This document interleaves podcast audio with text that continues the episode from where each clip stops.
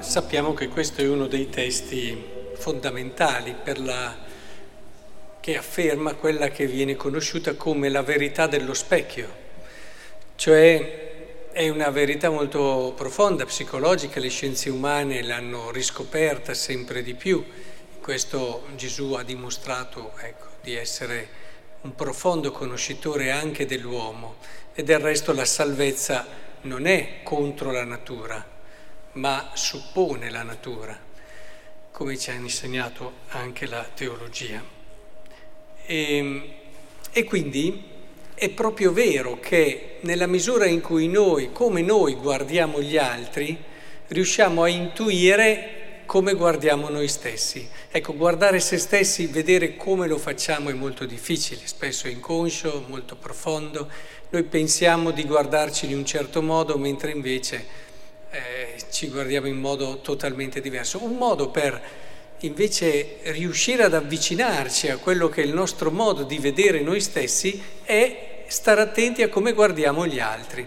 Allora è chiaro che eh, c'è da guadagnare, a, a, a cercare proprio di fare un lavoro che ci permetta di vedere gli altri secondo misericordia, secondo bontà.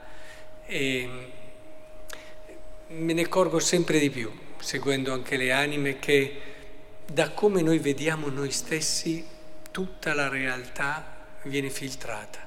È come se fosse una porta dalla quale bisogna passare. Come tu guardi te stesso, guardi tutto il mondo, guardi gli altri, guardi... E quindi capite, chi magari brontola o si arrabbia o è duro addirittura violento contro gli altri, eh, non può non essere così con se stesso. E questo, anche se lui non se ne rende conto, non lo fa vivere bene. E così anche in tante altre dinamiche. E, è molto importante cogliere no, questo legame, perché se vogliamo in un qualche modo intervenire sul modo di guardare noi stessi, le relazioni sono importanti, ma c'è anche, e quindi l'amore che si riceve, le esperienze che si fanno, ma anche proprio un lavoro che possiamo fare nell'educare noi stessi a guardare gli altri, come ci ha insegnato ad esempio il Vangelo. Il Vangelo ci insegna ad amare il prossimo e così facendo ci insegna ad amare noi stessi, ci insegna ad amare quello che siamo. Il Vangelo è una buona notizia, una notizia che ci permette di vivere una bella vita, non perché ricca o di successo, non è quella la bella vita ma perché è una vita nella quale tu sei riconciliato con se stesso, con te stesso e gli altri, perché sei riconciliato con Dio. Ed è questo quello che tante volte invece i soldi e il successo non ti danno per nulla. Ma questo lo conosciamo più o meno e lo sappiamo, quindi un invito davvero a, a lavorare su come noi guardiamo gli altri per vedere se riusciamo a migliorare il modo in cui guardiamo noi stessi.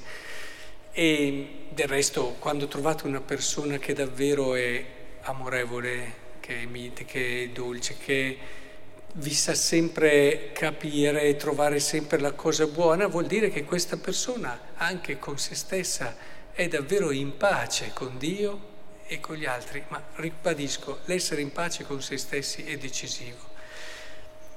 E volevo sottolineare, ho detto è misericordiosa, la prima affermazione, no? siate misericordiosi di questo Vangelo. Guardate che mica è una cosa facile. Eh? Essere misericordiosi non è per niente facile. Solo uno che la semplifica e la banalizza la misericordia può ritenere la cosa facile. Ma essere misericordiosi non è per nulla facile, perché essere misericordiosi vuol dire in ogni situazione cercare la cosa migliore che fa meglio, che salva, la cosa che fa crescere, la cosa che in un qualche modo benedice chi hai davanti.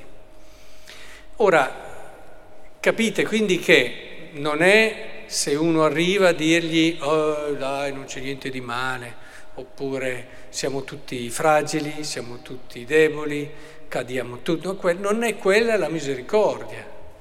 Quello, anzi, può diventare un'anti-misericordia in tanti casi, perché misericordia vuol dire io ho davanti te e il mio sforzo maggiore è cercare quello che ti fa bene secondo Dio. E quindi occorre discernimento, occorre libertà interiore, perché tante volte invece le nostre risposte derivano da, da una nostra non libertà, ci dà da fare, ci dà fastidio la cosa o, o noi stessi sono problemi non risolti e di conseguenza abbiamo un'eccessiva rigidità. Insomma, ci sono tante situazioni che non ci permettono e non ci aiutano, quindi occorre un lavoro interiore per cercare in ogni situazione il bene dell'altro, che a volte può essere anche un essere rigidi e severi, nel senso rigidi non di rigidità, ma severi, ecco, rende meglio. Vuol dire anche essere pronti a, a, dire all'altro adesso certe cose e fai così, cioè, non ti fa bene fare questo, stai sbagliando. Ok, sei fragile, ma se io ti dico ancora sei fragile, tu ti rovini e io non ti voglio bene.